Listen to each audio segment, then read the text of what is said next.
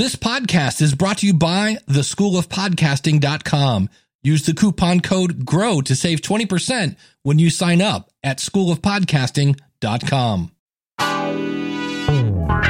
Welcome to the Grow Your Community Show. Tips and insights into launching a safe, engaging, and effective community. Well, joining me via Squadcast, she is an author and entrepreneur. She was the intro is going to be longer than the podcast. This is amazing. okay. This is from Wikipedia, of course. She was previously a senior editor at Vogue and editor chief of many women's magazines, including YM, or if, if you don't know what that is, that's Young Miss, Marie Claire, Redbook, and more. And after More ceased publication in 2016, if this was a 90s bad sitcom, you would have got a bottle of wine and ice cream, but she didn't. She returned to school and got a master's degree in sustainability. I love that from Columbia then later founded the Covey Club, which we're going to talk about today, which is an online community for professional women. She's the host of the Reinvent Yourself podcast. Leslie Jane Seymour, thanks for coming on the show. Yeah, great to be here. It's fun. I love the fact that, boy, you just don't quit. No, that's just me. It's funny. You learn about yourself. You know, it's just one of those things. I look back and I realize that I was the kid sitting in front of the TV as a, a, little kid and I would have a workbook and I would have crayons and I would have clay and I would be listening to TV and I just have to be moving and I have to be intellectually stimulated. My mother used to make fun of me because I would watch, watch the TV talk shows back then. Mm-hmm. There was a guy named David Susskind and she'd be like, why do you want to watch this stuff? You know, it's like, this is who I am. So I have to keep moving. I cannot just sit there and do nothing, especially when I see the world as it is and I see women's issues as they are. And I see that we have not made the gains that my generation thought were sort of signed, sealed, and delivered. And I feel that if you have the ability and you have the time and you have the connections, you should try to move the ball down the field. And that's kind of my whole goal. I keep telling people with online communities now, podcast, blogs, whatever you have the platform. It's just a matter of do you have the time and the passion? And obviously, uh, you do. What's the mission of of your Covey Club? Well, Covey Club, Covey, first of all, is a small group of birds. And the idea is something small and intimate, a nest to bring women together to talk about the things that they care about, which is basically what a magazine was. A magazine was designed to inform and to make women feel that they were not all alone. That was the whole goal since I started reading magazines at age like 11. Now we just make it live. Now we do a podcast, which is all about reinvention and about people who are creating platforms for women or men to reinvent themselves because, and we're talking to women 40 plus because no one's talking to them. Everybody's talking to 20 year olds. We also have the printed content, which is like a magazine, but it's digital.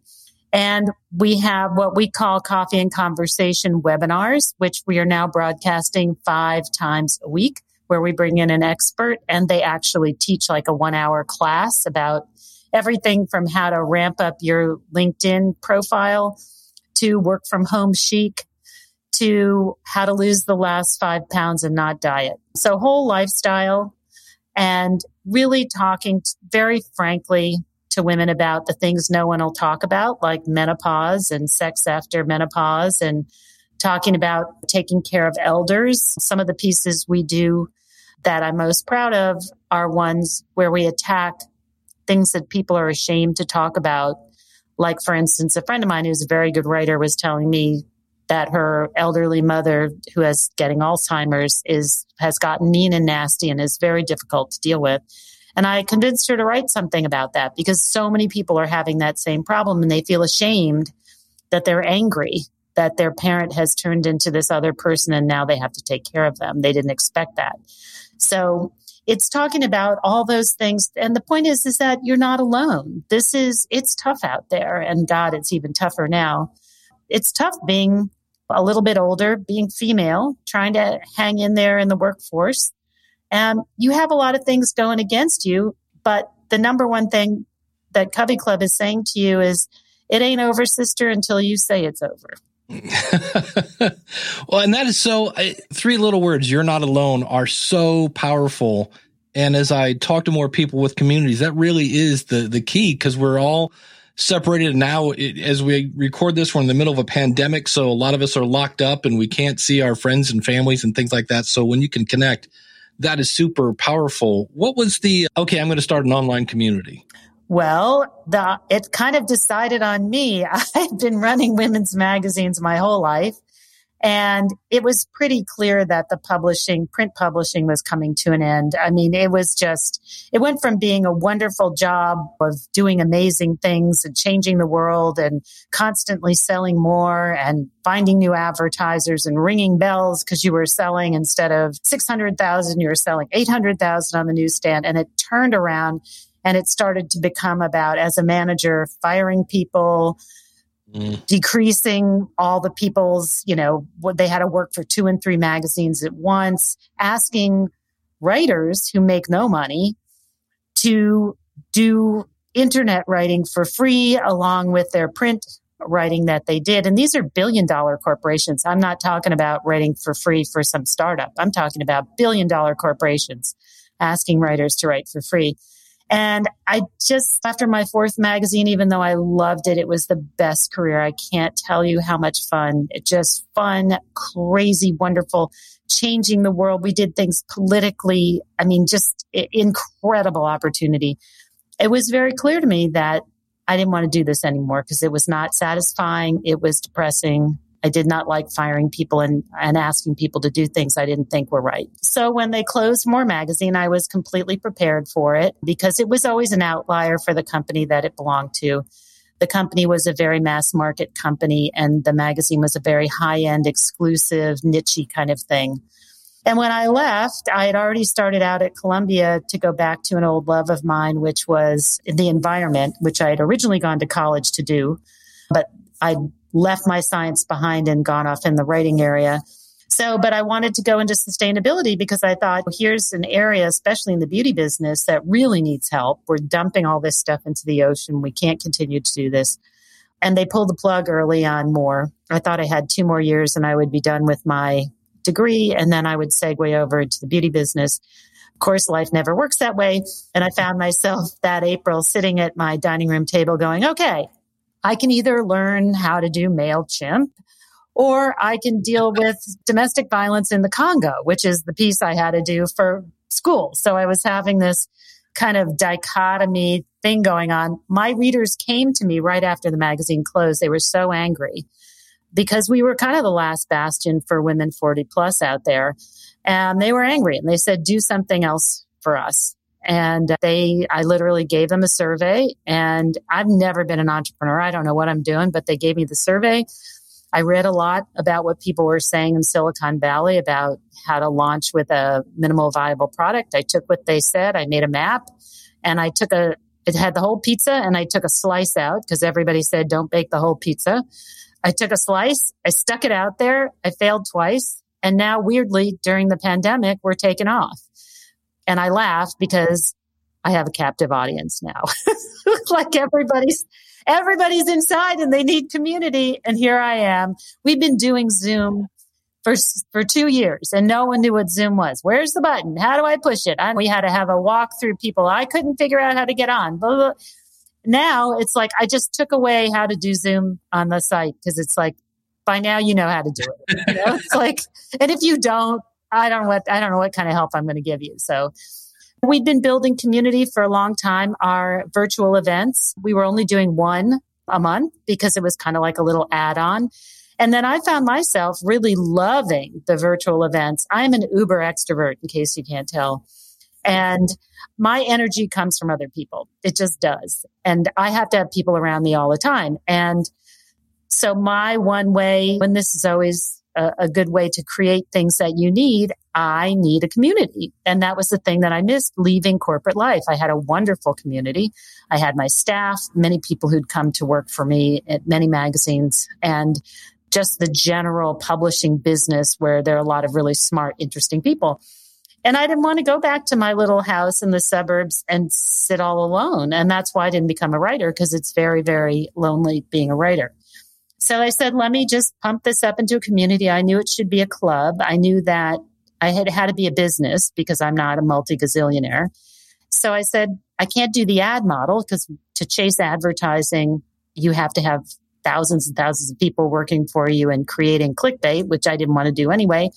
So I said, let me come up with a membership model that's different and we'll keep it small and we'll figure out how to monetize it from the beginning and make it a real business.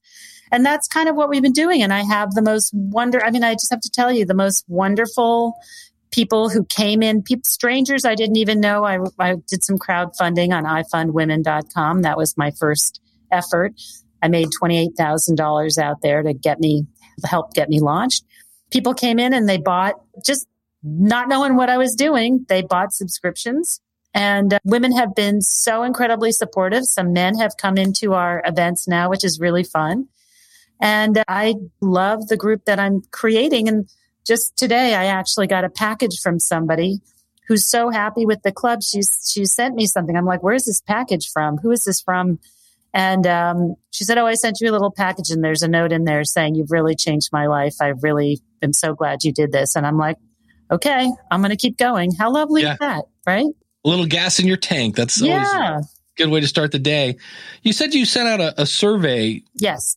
And I realized with your background, you've been kind of in that space the whole time, but was there anything that jumped out from those surveys that you're like, ooh, we really need to to tackle this? Yes. The surprising thing, I thought I had this really brilliant idea. Um, remember, this is 2016. So it's four years ago. Because they were all print readers, I thought, well, wouldn't it be cool if all the material that we make, they could print their own magazine from all the stuff that we make? Because these were print people. These were not necessarily, this was not a digital product. In fact, More's digital was not that great. It was okay, but not great because they didn't put any money towards the digital. The digital could have been great and could have saved the brand, but print publishing people didn't understand how to do that. So I thought, let me, and I found the opportunity where you could make your own magazine. Total fail. Total fail. No one wanted to make their own magazine. It was so stupid, but so funny. I was like, okay, this was the one thing on the survey I was sure they were going to like. And it was a total failure. What they wanted to do was they wanted to do retreats, which is what we do. We do retreats that are live, not this year, obviously, but we had a, we've done a retreat twice to a spa resort in Arizona. We've taken 60 women there twice. It's been fantastic. I was planning a retreat to New Orleans, which is where I just moved to in September. And everybody at the spa retreat was like, Oh my God, I want to go to New Orleans. I would love to go there with you. I want to see it that way. And I'm like, okay, I'll make an event out of it. So we had that plan that got crashed by COVID. And then I was going to do something else up in New York or maybe in California or both. So we'll pick that up again in a year. We're just going to keep building on our virtual seminars now, which have really turned into real learning opportunities. And I wouldn't say that virtual was something that they said they wanted. It was something I thought was interesting, but nobody, it's kind of like a, it's like before you saw the first Walkman, I'm dating myself, but nobody said, I've got to walk around with music plugged into my head. But when someone showed you a Walkman, you were like, oh my God, I got to have that. Right. Yeah, exactly. So sometimes people can't articulate, like it, there's two different ways to look for an audience and see what they want is one is to ask them. And sometimes you can find a need gap in there and you can fill it. But sometimes you have to make something because they don't know that's what they want and mm. you have mm. to put it in front of them. It's kind of like the cooking down here in New Orleans. They make these crazy connections between they'll put they'll put meat and seafood together and you're like, whoa, that sounds disgusting. And then you eat it and you're like, oh my God, who thought of that? That is unbelievable. But your first instinct is, why would you do that? And it works. Yeah, and then once they get it, they're like, "Can I have more, please?" Yes, yes. And so that's what's happened is our and and our our first efforts at our webinars, which are virtual, we call them coffee and conversation because it's people getting together in a more relaxed forum. I actually was doing it more like a stage interview. If you had an expert on stage and how you'd interview them, and then people could ask questions. So we did that for like the first year, and then I had two very type A people come on. They were like, I have a presentation. I just want to do it this way. And then I'll ask for questions at the end. I was like, oh, I don't know if they're going to like that. That feels a little too like you're driving the whole way and they're not involved. I don't know. Yeah. They took off. They loved it. they loved it. So I was like, okay, this one woman was doing a whole presentation. She was amazing on LinkedIn and how to how to get your LinkedIn in up to snuff. And she had this incredible presentation. And at 20 minutes to the end, I said, does anybody want to ask questions? And they were like, no, let her keep going. I was like, okay. Now I say to everybody, you got to bring some slides. You have to have a download. You have to teach. And we've moved more into the teaching area, which they love. We alternate sometimes with uh, somebody who has a book. They're not going to be teaching necessarily. They might be, I might be interviewing them. So it kind of works both ways, but it's always about learning. We call our group lifelong learners. And that's kind of how this group attacks the world. If they see something happening, they go and intellectually approach it. And that's my group. Speaking of learning, let's see what we can learn from our sponsors. This is happening more and more. I was talking with a client, and well, this happened. I mean, there's Facebook ads. I know some people are doing that. And Facebook, I'm so down on Facebook. It seems like everybody I know is more down on Facebook just because of what they show, what shows up on their scroll. Yeah, people are leaving Facebook in droves, and one of the tools I'm using to replace it has revolutionized the way I do coaching. It's like Slack and Zoom had a baby. Check it out growyourcommunityshow.com slash volley. It's free and you won't believe it. How do you get the word out about your community? Through a podcast. How do you avoid sounding bad, stupid, or spending too much money on equipment you don't need? You join the School of Podcasting. We have step-by-step tutorials, live group coaching, and a private community filled with brilliant podcasting minds. Start your podcast by going to schoolofpodcasting.com slash join and use the coupon code GROW to save 20%. That's coupon code GROW when you go to schoolofpodcasting.com slash join. Now back to my interview with Leslie Jane Seymour. Lifelong learning is obviously in your blood, going back to, to school and all. Can you think of anything from your community that you know, you, you talked about getting some some gas in your tank this morning.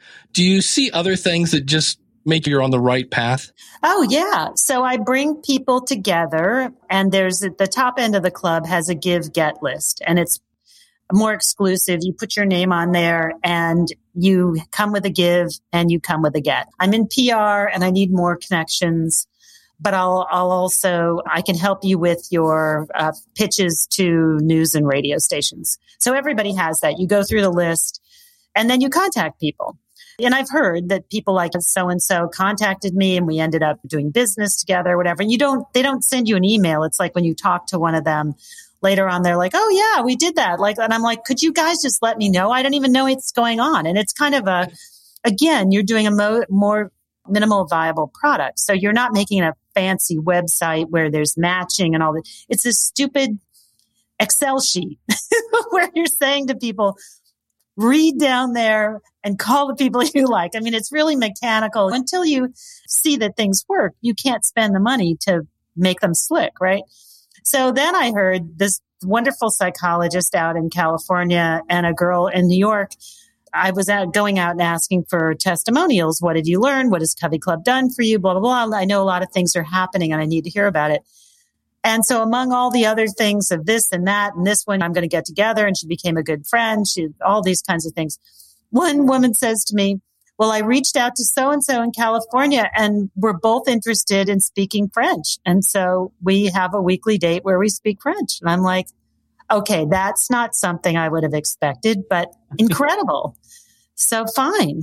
I find it interesting that people find a way of connecting in the ways that interest them that you could never have uh, even imagined. And I love it. What's some of the things like how do you come up with the content? I know you just said you have a give and get and you're having speakers. Was. Is this is this a ton of work, a lot of work, a little oh, bit of oh, work? It's a lot of work. I mean, you're, you could be working 24 seven, which I don't want to do after having done that my whole life. And one of the reasons why we left the suburbs of New York and moved down to New Orleans is I wanted to have a little fun and I wanted to have my own life. My kids are launched. So yes, it's exhausting. It's a ton of work.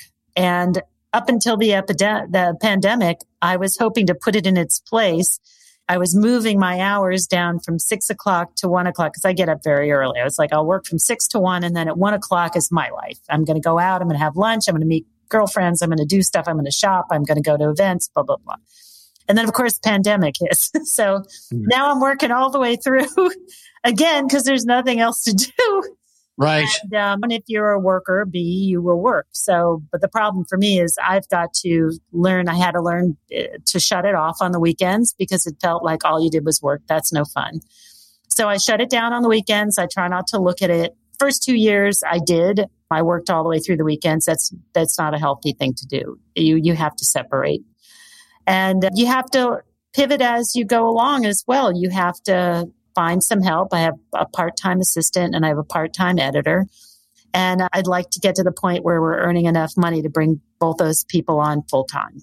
And that's my goal for this year, though I had a big goal for this year. So I don't know what's going to happen. The, now the goal this year is just stay alive in many ways, right? Keep your business yeah. alive and keep yourself alive.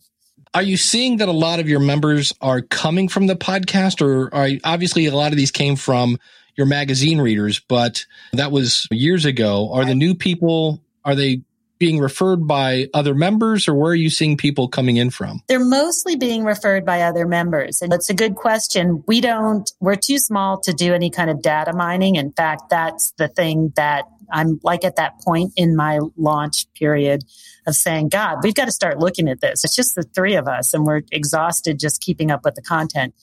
I started the podcast really because there was nobody there. And those stories need to be told. And I got kind of tired of writing those stories. We write a lot of reinvention stories, but I kind of got tired of just writing them out.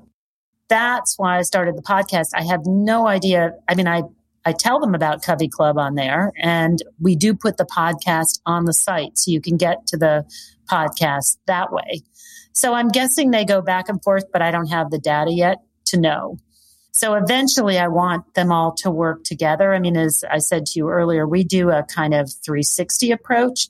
That's kind of what this year is about for me is linking them all together is to make sure that we're pushing from all different ends so that people know what we have. Because as an entrepreneur, you think everybody knows what you're doing. And of course they don't but you're not used to standing on the corner with a sandwich board on saying, come on in here. Especially if you're a corporate cog, you're not used to doing that. But that's kind of what you have to do as an entrepreneur. You always have to be saying, Hey, here's another door. And if you don't like that, here's another door. And if you don't like that, here's another door. And here, it's a, it very counter to the thinking of being an executive, which is all this stuff is understood. I don't have to carnival barker my stuff. But as an entrepreneur, you do. They just just because they just don't know. It's not that they don't want it; they just don't know. They they're like, oh, I had no idea. You feel like they should know, but of course they don't. When people come on, because like in theory, we want print things. You come from a print background. Now mm-hmm. you're going into the digital age. Mm-hmm. Is it a hard onboarding process for people? I will say that there is a digital divide here because I'm talking to women 40 plus. My average age is 54. There is a good segment of my group that don't know the digital at all. They, and it's a challenge. So we offer to help them with that. We, we are constantly having to say, they're like, this doesn't work. This doesn't work. That doesn't work. And I have a wonderful millennial assistant who calls them up and says, now let me show you how to push the button here, blah, blah, blah. I had a very funny example, we are very careful about not bothering people with emails. We send out one email a week called Letter from Leslie. It's my observations on the world, interesting stuff that I think they might be interested in, things I'm doing, things I'm finding, products I'm trying, plus stuff from from the digital part of the magazine, plus talking about our podcast, plus talking to them about our events, right? So we send only one because I, there's nothing that I hate more is that you sign up for something and then you get this deluge every day of garbage from places and all you do is you just delete. I'm, I delete by the end of the week, right? I'm done with you. So we're super careful. We do have social media. We do have a Facebook page. We do have LinkedIn and Twitter. So a friend of mine, brilliant financial woman who's now an entrepreneur herself in the fashion area, we have lunch. She's been a big supporter all along. We're having lunch. This about a year ago. And she says to me, I love what you do, but you just got to stop sending me those emails. And I said, Really? I said, Wow. Hmm. I said, like one email a week is too much? No, you're sending them every day. And I'm like, I don't think I'm sending them every day. Like, I don't know what you could be getting. She, every day. It's just too much to read. I just, way too much.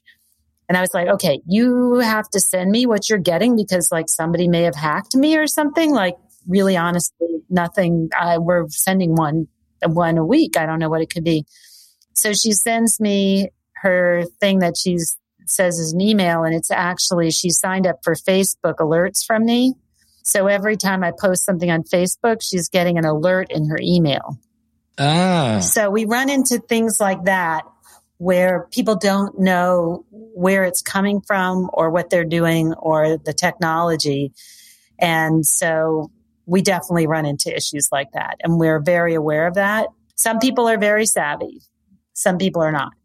So it kind of gets us in trouble sometimes because they think we're doing something when we're not. yeah.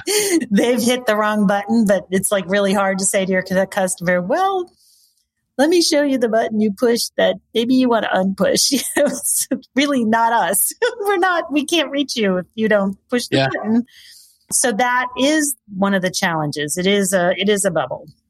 You said that you had actually had kind of this idea. It didn't work twice and and obviously now it's going gangbusters. Yep. What would be what would be your advice for somebody who's thinking of starting their own community? Well, a couple of things that you have to find out what it is that's unique about your community and why people want to be there. And you may start out with one reason and then you may morph into another. I'm a really good listener. That's probably one of my biggest strengths. I can listen to people and hear what they want. And I get a kick out of surprising them with those answers for what they want, right? You have to be a very good listener. And you can start with a survey. Like if you have an idea for something, my suggestion is start with a survey. Like, like I thought people were going to want to print their own magazine from the content we made. That was absolutely not true. That was not what they wanted. And the second thing, you need to have a little money in your pocket put some money away. It, it's not free to start these kinds of things. It's very, very hard. You have to invest something of your own. And then one of the things that I was pushed to do and I didn't want to do was to go out and actually raise money. It was a girlfriend of mine who said, Why are you spending only your own money? Go out there and, and let's see what people will join in for. And I was really reluctant to do it because I felt like, well, I don't even know if my idea is good enough. I don't know if it's going to work. And she was like, it doesn't matter. Just go out there and try, see what people say. So have your mind open to getting some help with fundraising and also asking for help. Like if you don't understand how to do XYZ, an awful lot of people will help you. Some people will not, but an awful lot of people will give you a hand and help you. Yeah, the, the great thing about your fundraising is, again, it was kind of a big green light of like, hey, I think I'm onto something here. It's proof of concept. And you'd found something here. Yes. And, uh, and it made me more confident, even though I raised $28,000, not a lot, not enough to launch this, but it gave me the confidence to say, oh, okay, I must be onto something. This many right. people believe in me. It was like 120 people. So, okay, let's keep going. And of course, it's morphed since then. But the fact that people got the beginning part of what you were trying to do is kind of amazing. And that they're willing to invest in you and say, I believe in your idea. Absolutely. Leslie, thank you so much for taking the time out of your day. Everybody go over to coveyclub.com. Anything else we should pointing them at? Uh, what I would do is look at different communities that you like that are like what you want to start and see the platforms they're on. One of the big mistakes I made was trying to do it on Facebook. And um, I think Facebook is over. So you've got to look for where they're doing it and how they're doing it and, and really follow whatever is modern for your community. We have a great little thing called Covey Connect and it's on the Mighty Networks which is a great place to look. They have a free section. Ours is paid, but there's a free section as well. But find the place. It may not be the obvious. You bring that up because some people might say, yeah, but Facebook is free and my audience is already there. Did you have any problem getting your audience kind of from Facebook over to your own platform? No, my audience comes to Facebook, but they won't talk there. They mum's the word there. They won't say anything public. So, because I have women who are they're high flying executives, they have backgrounds, they have jobs, they don't want to be talking in public like that about important real life things, right? So they, I port them over to Mighty Networks. I invite them in there. It's totally private. There's no advertising. There's no scraping. It's private to us. I'm the only one that has access to the information. And suddenly people are, when they're going, well, when I had, I just got, when I got over cancer and I'm like going, oh, I had no idea. But yeah. they did not feel comfortable revealing things like that on Facebook. It's too public. And I think it's not safe. Well, it's not safe at all. Yeah. And, you know, yeah. so when you're safe, you're, you're, yes. and you're with your people and other people who know exactly what it's like to feel like you. Yes. That's yes. A, that's a beautiful a thing. Safety is a, a good point, and that is that exactly what it was. Because I, as I told them, this is just I'm the only one that has access, and no one's mining your information. Yeah. So that was one of the key things. But find the place that's good for you. And you may have to try a couple of different things. I think I tried Google Groups and they hated that. They hated that. Yet I know other people who are very, very successful on Google Groups. Well, the, the problem with some of these, because Google Groups has now gone away, right. LinkedIn Groups kind of got overrun with spam. So when you build on somebody else's platform, oh, yes, beware yeah, you're kind of like, well, the good news is it's free, but the bad news is, I mean, at this point, I have a Facebook group, and at any time, Facebook could say, yeah, we're not doing that anymore. And, and I would be. They will. And that's the history of Facebook. And how many people do we know? And this is why I, I would never, ever, ever build on anything Facebook owns. He does this all the time. He just changes his mind and he changes the algorithm. And I mean, how many, I have friends who've lost their entire businesses because they built their businesses on Instagram or Facebook. And one day this guy wakes up and you have no access to those members. You have no access. You have no information. You have no way to contact them. And he just wakes up and says he's changing the algorithm and you're out of business. It happens all the time. So don't do that. I hate to say it. I feel like Facebook is the Death Star, but use them, use them for for advertising what you do, but do not build yourself there. Yeah, somebody else's. It's it's rented land. Yes. That's not good. Yes, and he may not even care that you're paying rent, and he's going to take it away. So be careful. yeah. Awesome. Well, thank you again so much for taking the time out of your day to uh, share your insights. I deeply appreciate it. Great. And good luck with everything you're doing. Okay. Thank you.